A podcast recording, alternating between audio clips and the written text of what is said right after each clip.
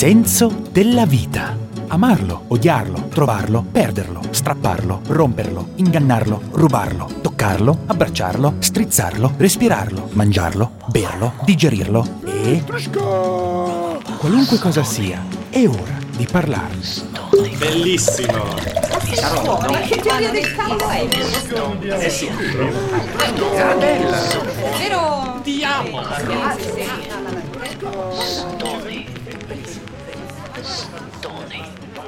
Luigi Pedrazzini è ospite di Marcus Zoner negli studi di Petrushka, The Sense of Life, e ci racconta il suo pellegrinaggio verso Santiago de Compostela. Lasciandosi alle spalle dodici anni di governo, nel duemilaundici ha intrapreso il cammino di Santiago de Compostela, percorrendo circa ottocento chilometri in trenta giorni e vivendo un'esperienza unica e intensa. Quello che mi interesserebbe eh, sarebbe di parlare con lei sul viaggiare o su quello che per lei il viaggiare significa. Lei ha fatto il eh, Sentiero di Compostela. Come mai quest'idea di farlo e poi anche cosa, cosa era l'importanza per lei in questo? Ma l'idea mi è venuta perché mi sono trovato in particolari circostanze della mia vita dove dopo tanti anni avevo l'agenda completamente libera e quindi avevo la possibilità di fare qualcosa di straordinario, di fuori dall'ordinario. E dal momento che avevo questa idea, questo quasi un sogno nel cassetto di fare un giorno o l'altro il cammino di Compostela, mi sono detto adesso è l'occasione, cioè quando ho lasciato il Consiglio di Stato ho detto adesso parto, infatti una settimana dopo sono partito. Non sapevo benissimo nemmeno io quello che avrei trovato, è stato piuttosto un trovare qualcosa cammin facendo e forse anche questo è stato l'aspetto più, più bello di questa esperienza, che sono partito senza pregiudizi, senza sapere benissimo, capivo che dovevo fare qualcosa di straordinario, ma più in là di questo non, non avevo programmato nemmeno i miei obiettivi personali. E in, per quanto tempo ha camminato? Ho camminato per un mese, trenta giorni di seguito, ogni giorno. Bellissimo. E, le è stato importante anche poi di farlo, nel senso una, una, una domanda è l'idea di farlo, c'è cioè la decisione, ma poi c'è una quotidianità nella cosa, c'è, c'è un, un, un cammino un, anche interno, no? in, in, in, una, in, in un viaggio del genere. Ma io ho capito dopo tre giorni che ero partito che avevo fatto, magari anche senza saperlo bene, avevo fatto la cosa più giusta che potevo fare in quel momento della mia vita, perché io lasciavo una vita molto occupata, anche molto visibile, con tanta popolarità e eh, mi ponevo qualche domanda su quello che sarebbe stato il mio futuro, eh, la gente mi avrebbe ancora salutato, avrei ancora potuto sviluppare delle relazioni personali, avrei ancora contato qualcosa nella società e dopo tre giorni di cammino mi sono reso conto che in fondo non erano quelle le domande principali che dovevo farmi, perché eh, comunque per quello che riguarda le relazioni personali dopo tre giorni avevo già eh, ricucito delle relazioni con persone che avevo trovato e che, con le quali mi trovavo benissimo, quindi un'esperienza anche di poter ricostruire da zero delle relazioni basato su quello che sei in quel momento, non su quello che sei stato, su quello che sarai, e questo è un'esperienza molto bella. E poi ti rendi conto che non hai bisogno né della popolarità né di un'agenda occupata per andare avanti, ma eh, grazie a questa esperienza ti, ti recuperi degli spazi tuoi personali, una capacità anche di guardare le cose con una velocità e con una con una lente diversa dal quotidiano. Esatto, eh, anch'io ho percepito questa, questa cosa qui, cioè eh, in fondo potremmo dire che quando siamo noi, quando viviamo in questo mondo qui, questo mondo ci dà l'illusione che noi siamo indispensabili e che questo mondo sia indispensabile, mentre poi facendo un cammino di questo genere si vede ehm, che non è per niente indispensabile, anzi... Allora, sì, vediamo anche che poca importanza ha un ter- certo tipo di mondo in verità. Sì, condivido pienamente, poi però alla fine, ma magari di questo parliamo dopo, quando ritorni nella quotidianità, ritorni comunque ad aver bisogno di questo mondo, non è che lo rifiuti, però impari forse a vedere le cose con un po' più di relatività, a scegliere meglio, a capire che non ha senso rincorrere certe piccole cose ogni giorno e quindi eh, fai le cose con un, imposti la tua vita dopo un viaggio di questo genere, imposti la tua vita in modo diverso. Poi conosci anche tantissime altre esperienze, almeno questo è quello che ho visto io io sul cammino di Compostela, che ti insegnano anche tanto, perché eh, più più avanzi sul terreno e più diventa un viaggio sia interiore te stesso, ma un viaggio anche con gli altri, no? E anche questa è un'esperienza notevole che ti resta poi nel tempo. Mm. Um, durante una camminata di questo genere ci sono alti e bassi, cioè ci sono anche delle valli interne, diciamo, per così dire, da attraversare. Um, si sono aperte delle, delle, delle valli che lei non conosceva o che ha scoperto lì, cioè delle anche, perché per me è stato la prima volta dopo tanto tempo um, di anche aver così tanto tempo di autoriflessione, di, di quasi autoriflessione spirituale, per, per così dire, perché ci sono tanti, tante, tante dimensioni che si aprono, però anche chiaramente ci sono delle, delle valli che si aprono, non voglio dire abissi forse, però eh, comunque delle, dato che c'è il tempo e la possibilità di riflettere, eh, anche nel senso della parola, che non è pensare, ma di, di, di, di elaborare nel corpo quasi eh, quello che è la vita. Eh, anche lei è successo una cosa così? O com- come la... Assolutamente sì, sotto diversi punti di vista. Da una parte non, non ho scoperto eh, delle cose nuove o dei paesaggi o delle piste o delle valli, come lei le chiama, nuove, però sicuramente ho riscoperto una capacità di posizionarmi verso quello che mi circondava che avevo completamente perso. Io mi ricordo che quando ero bambino e andavo a scuola sentivo benissimo le stagioni, gli odori, i profumi, e questa sensazione l'ho riscoperta durante questo cammino, perché dopo alcuni giorni, quando cominciavo a essere un po' depurata la mente, mi scoprivo a fermarmi a guardare un fiore, a guardare un prato, a sentire l'odore. Era primavera quando sono andato io, quindi a sentire l'odore della primavera che avanzava con tutte le sue sfumature. Questo era qualcosa che avevo completamente perso nella mia vita precedente, perché ero troppo occupato.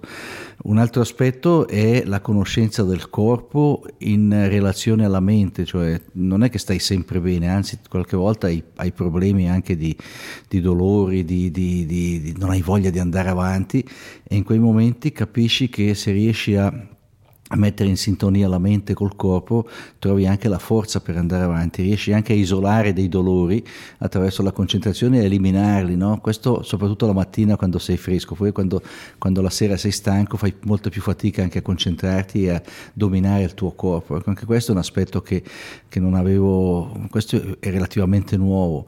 E poi la capacità di, non vorrei dire di, di, più di meditazione più che di riflessione, esatto. Perché la riflessione è qualcosa che devi organizzare, la meditazione è qualcosa che lasci andare e poi però alla fine ti porta a capire delle cose nuove, a porti anche delle domande.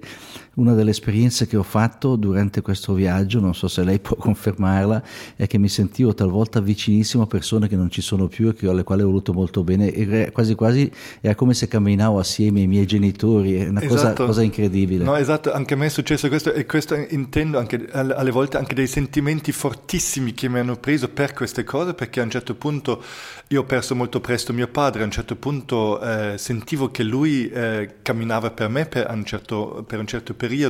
Io nella mia camminata per San Pietroburgo ho fatto anche una deviazione per, ehm, per scoprire un po' la terra dalla quale venivano i miei nonni, e questa era un'esperienza fortissima, cioè ho fatto una deviazione di trecento quattrocento chilometri per vedere quei paesi nell'ex Cecoslovacchia, ed è, è stata una cosa incredibile, eh, cioè per me mi sono anche ammalato per dire eh, per tre giorni lì, per, per dire quanto era forte questa cosa qui, questa terra, e appunto la presenza in un certo senso di loro e del mio passato, che in verità comunque abbiamo dentro, non solo dalle storie ma nel corpo anche, e, e vedere quelle facce, questa gente, queste persone lì, per me era forse la, la anche il punto più critico del viaggio, che cammini, a un certo punto ti scoppi eh, e cominci a piangere, non capisci perché, dopo man mano capisci e, e, e trovi le cose, cioè capisco benissimo esattamente quella, quella vicinanza ah, un, di, di, di, del, un, del passato. Un'altra eh. cosa che ho, ho, ho avuto modo di sperimentare è come il paesaggio nel quale cammini può darti dei sentimenti anche fortissimi di gioia, di dolore, di tristezza, eh, di, di felicità, cambia. Questo anche a dipendenza di come l'uomo l'ha costruito questo paesaggio, cioè mi sono stati dei tratti, soprattutto quando ti avvicini alle grandi città e devi camminare vicino alle autostrade e vedi le brutture che abbiamo realizzato, il tuo morale va sotto i piedi. Sì, sì, no, è vero. E lo stesso l'entrata sì. nelle città, nelle grandi città, di solito le periferie sono banali, sono brutte, sono sporche, sono... mentre eh, anche qui attraversi dei momenti di, di, di, anche quasi di, di depressione, sì. tant'è vero che io tornando ho detto a Mario Botta: dovreste mandare obbligatoriamente gli studenti dell'Accademia di Vendrisio a fare un cammino di questo tipo, perché è così che vedi come costruiamo bene o male il territorio. E come eh, spesso curato il centro delle città, eh, bello e tutto, appunto si esce da, da una, una, una città un po' grande, sempre perché quelle periferie catastrofiche. Quella delle città è un'altra esperienza del cammino che è tutta particolare, perché noi le città non le vediamo più in realtà, noi andiamo direttamente col treno nella stazione centrale o con l'auto o con l'aereo e perdiamo la crescita della città nel tempo, mentre facendola a piedi tu vedi come una città si è costruita, si è sviluppata nel tempo, enorme, sì. e questo ti dà anche un giudizio sulla città e su chi la abita e su chi l'ha amministrata, che è molto più completo e profondo. Per me la, la, l'esperienza più forte in quella era di arrivare a San Pietroburgo. Io a un certo punto ho visto il cartello San Pietroburgo e da lì mi ci volevano ancora due giorni per arrivare in centro. C'è cioè una cosa enorme no. dal, dal, dal, dal vero inizio della città, ma poi al centro dove io volevo stare. Cioè, solo quel, quella camminata lì, per dire due giorni, sono cinquanta chilometri o qualcosa, o sessanta di, di, di, di, di distanza, eh, ma in gran parte brutta. Cioè la bellezza di San Pietroburgo è proprio al centro, ma fuori chiaramente queste, queste caseggiate, yeah. questi e palazzi enormi. Il rapporto con la gente del luogo, forse questo è diverso, è diverso il cammino che ha fatto lei verso San Pietroburgo rispetto a quello che ho fatto io verso Santiago, perché Santiago è gen- secoli che la gente cammina, quindi il pellegrino, come viene chiamato, è entrato nel D N A della gente e viene accettato in modo straordinario, in modo molto aperto, molto cordiale, e hai un rapporto anche con la popolazione locale. Non so se è il caso andando a San Pietroburgo. C'era tanto rapporto, sì, eh, ma chiaramente ero più um, un, un, una pers- un, un personaggio un po' esotico, perché non, non, non c'era l'abitudine né in Italia né in Polonia di, di fare delle distanze così a piedi. Tanta gente si ferma e voleva prendermi su in macchina. Ho detto: dai, ti porto io alla città, sono quindici chilometri, in dieci minuti ci siamo. E io dicevo no, voglio camminare, e loro pensavano persino che avevo paura di venire con loro in macchina, anche di rifiutavo l'ospitalità quasi. Non, non hanno questo concetto, è proprio il contrario di quello che lei dice. Adesso appunto per parlare del, del, del sentiero di Santiago, Cammino di Santiago, um, lei ha scelto un, un, un, uh, una via di pellegrinaggio praticamente. Eh, questa connessione qui per, per lei com'era? Cioè la connessione con, detto banalmente, con Dio in questo eh, viaggio, in questa camminata? Ma io eh, sono sempre molto prudente quando parlo di Dio, del soprannaturale, perché credo che ognuno deve fare la sua strada, la sua ricerca, e serve poco quello che io posso dire. Sicuramente però questo cammino ti apre Uh, apre la mente e il corpo una dimensione spirituale che in fondo è la premessa per riflettere sul soprannaturale, cioè non puoi riflettere su Dio indipendentemente dalla conclusione alla quale arrivi se non sei in una dimensione spirituale, perché a quel livello che si pone, eh, si pone Dio, si, pone il, si pongono i problemi, le questioni religiose. Ecco, e io credo che un'esperienza di cammino, penso uguale quale, ti dà questa capacità di entrare nella spiritualità della nostra esistenza, che è fondamentale. Poi uno arriva a percepire o sentire il soffio di Dio, un altro arriva a non fare la medesima esperienza, però queste persone spesso sono molto più vicine di quanto non si pensa, perché la base, un'intesa comune si basa sulla, si, si fonda sulla spiritualità. Del resto proprio nei, avvicinandomi al Cammino di Compostela avevo letto un, un libro che trascriveva dei colloqui fra due persone, un laico e un cattolico, eh, su, che avevano fatto assieme il Cammino di Compostela, e si erano trovati abbastanza presto d'accordo nel dire: in fondo la differenza non è fra chi crede e chi non crede, ma chi è capace di fare questa esperienza di spiritualità e chi non è capace, chi, è, chi crede in qualcosa e chi è indifferente. Alla fine i due si sono trovati, trovati bene. Ecco, questa è un po' l'esperienza che ho fatto del fatto soprannaturale, e penso che questi cammini ti pongano, è un po' come un, una, una radio che può sintonizzarsi su, su delle frequenze senza disturbi, e una di queste frequenze per me è stata quella del soprannaturale. Allora um, potrebbe dire eh, che facendo questo cammino l'ha avvicinata a Dio? O al, allo spirituale, fatto... o al suo Dio, o la sua... Ma io eh, sono sempre stato, magari forse in modo anche un po' acritico quando ci penso, ma sono sempre sta... mi sono sempre collocato fra i credenti, cioè io credo nell'esistenza di Dio, credo nell'esistenza di una vita dopo la nostra, mi riesce difficile pensare il contrario. Ecco, questo cammino mi ha rafforzato in questa convinzione, cioè la percezione Eh, camminando che non possiamo aver organizzato tutto noi, non possiamo essere frutto soltanto del caso. Questa, questa percezione l'ho avuta e mi si è rafforzata durante il cammino, e in certi momenti anche ho provato una grande riconoscenza per chi ha creato questo mondo, perché eh, soprattutto quando provavo grande, grande felicità eh, mi, mi sentivo anche riconoscente verso qualcuno. um. Voltan, voltar pag, volta, voltando pagina, lei è stato eh, capo del um, um, Dipartimento della, de, della Polizia. Sì. E, um, noi stiamo adesso attualmente facendo un progetto eh, in prigione con dei detenuti, è un progetto radiofonico, e sono eh, in contatto ogni settimana con, eh, con, eh, con questi, queste persone. È un lavoro per noi molto interessante, molto importante, e anche all'interno della compagnia suscita molte discussioni, chiaramente, tante riflessioni.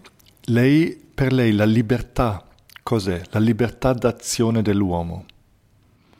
Ma io credo che eh, il massimo della libertà, che io non ho raggiunto, che spero un giorno di raggiungere, è quello di organizzare la mia mente e il mio spirito in modo che possano vagare e andare dove vogliono, indipendentemente da dove si trova il mio corpo.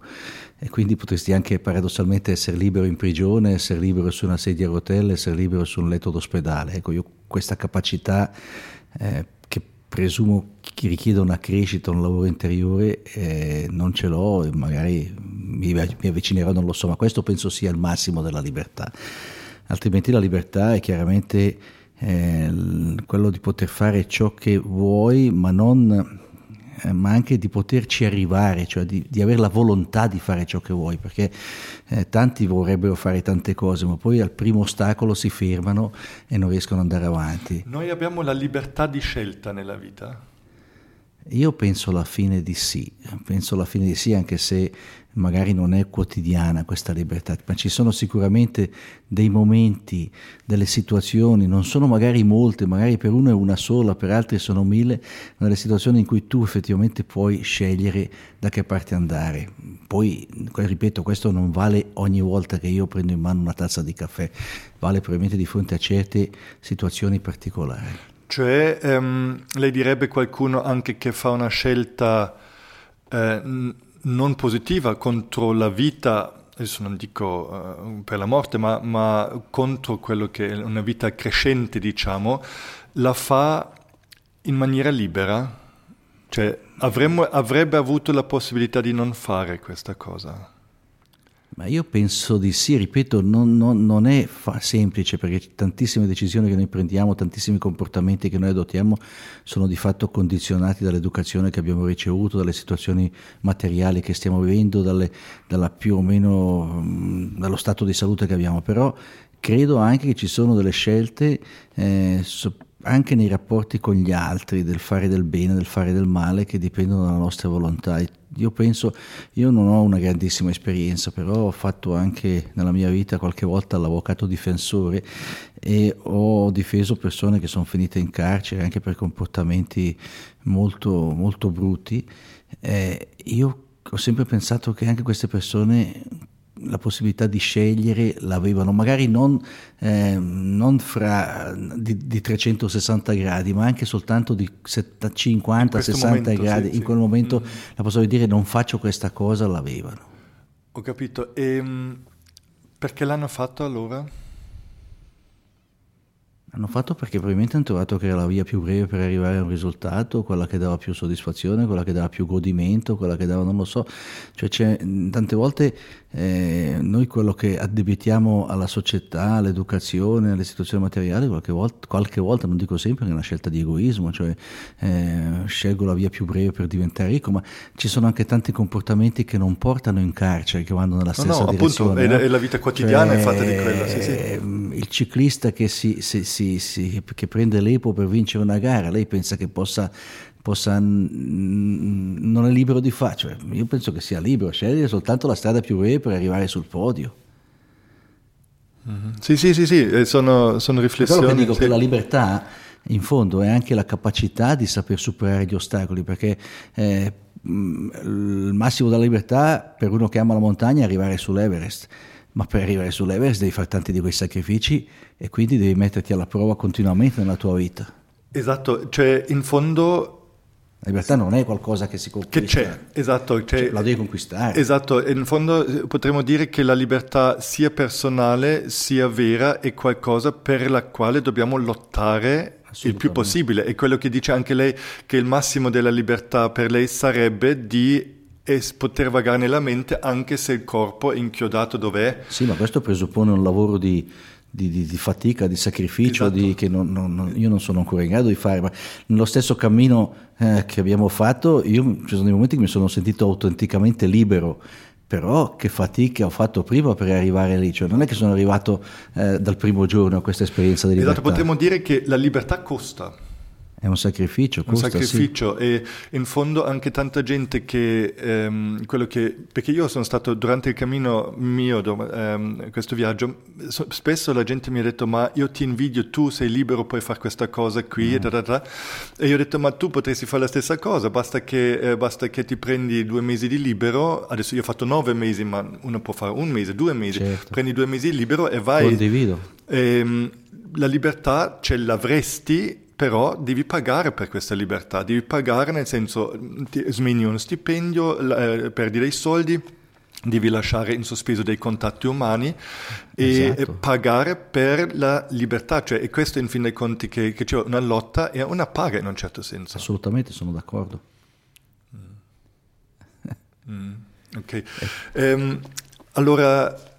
Ancora un tema che mi interessa, lei ha fatto politica per una vita e, e ha, ha fatto, eh, conosce la scena politica sia locale, regionale in Ticino e in Svizzera, anche internazionale in un certo senso.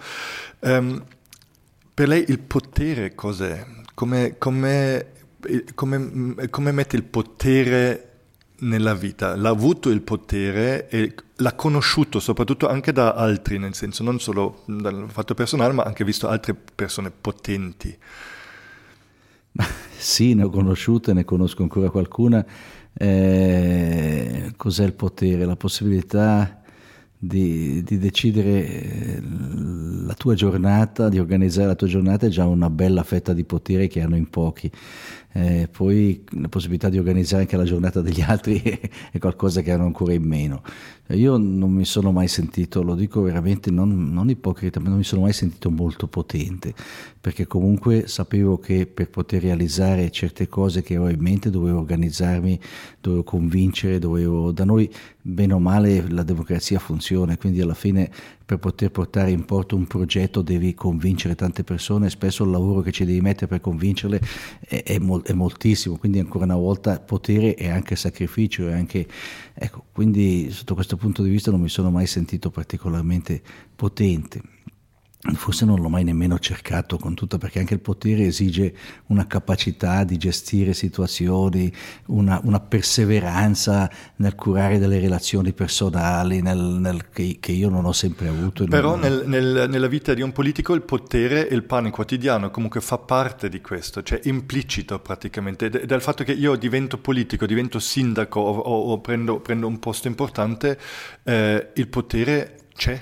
Ma dipende cosa si intende per potere. Se lei intende la possibilità che io ogni volta che dico qualcosa ce ne sono dieci punti a scattare per per obbedirvi. Questo potere io non ce l'ho mai avuto e non so se qualcuno ce l'ha. Eh, se per potere intende la capacità di convincere gli altri, di portarli a un determinato obiettivo, beh, questo potere fa parte della politica ed è necessario, eh, che si distingue molto dal potere di avere tanti soldi e comprare gli altri, che è tutta un'altra cosa. Ecco. Esatto. Eh, mm. Forse ancora un punto che mi interessa, che comunque è connesso con, eh, con tutto quanto che abbiamo detto, eh, del quale abbiamo parlato, i soldi. Forse è un, è un, per lei i soldi cosa sono? Nel senso di con, in considerazione assoluta, ma anche personalmente. Io non cerco di, di parlare anche qui senza, senza tanta ipocrisia. Io non sono mai stato nella situazione di dover, non ho mai avuto fame, non sono mai stato ricchissimo, però sono cresciuto in una famiglia benestante, senza con questo parlare di tanti milioni, cioè, stavo bene, non ho mai avuto il problema di arrivare a sera e chiedervi cosa, cosa, cosa ho bisogno domani, e ho sempre quindi avuto anche un rapporto abbastanza distaccato con i soldi, con il... Eh, non, anche perché non ho mai avuto, ho sempre avuto un lavoro, ho sempre avuto la fortuna di, di guadagnare anche abbastanza bene, prima come direttore di un'azienda, poi come, come consigliere di Stato, quindi non, non giudico chi si comporta diversamente perché fa un'esperienza diversa. Io penso comunque sia importante eh, avere un di- certo distacco dai soldi, non, non lasciarsi condizionare più di tanto. Perché sono anche i soldi eh, spesso a togliere, toglierci la libertà, no? Perché eh, spesso noi siamo eh, vittima del fatto che dobbiamo o vogliamo guadagnare, possedere delle cose. In fondo poi quel possesso c'è, cioè dentro la, la parola sedere, e in fondo anche quello che ci, ci, ci ferma, no? che, che, che ci, ci, e, cioè, ci, ci preclude la possibilità di andarcene. Di, sì, di sono est- assolutamente d'accordo, ma allora ancora una volta un'esperienza di, di cammino eh, ti... ti rimette in un rapporto giusto con le cose materiali, perché ti accorgi che hai bisogno del tuo sacco di montagna, di un schlafsack, eh, di poche cose, e, e vivi bene lo stesso. E devo dire, sotto questo profilo, eh, questo specifico profilo del, del rapporto con i beni materiali, con i soldi, eh, fare il cammino di Compostela negli ostelli come l'ho fatto io è, è, è l'esperienza giusta, perché devi ritornare a vivere in modo umile con gli altri, eh, vivere nel tuo spazio, cercare, e quindi non hai più il lusso che ti accompagna ogni giorno, però ti rendi conto che in fondo conta l'essenziale, non conta il superfluo. Non ci vuole, ci vuole poco per una vita felice, in fin dei conti. Sì, adesso che io sia sempre disposto a dormire tutto l'anno in un ostello è un altro discorso, questo non dobbiamo, dobbiamo, non dobbiamo essere ipocriti e dire no, vabbè.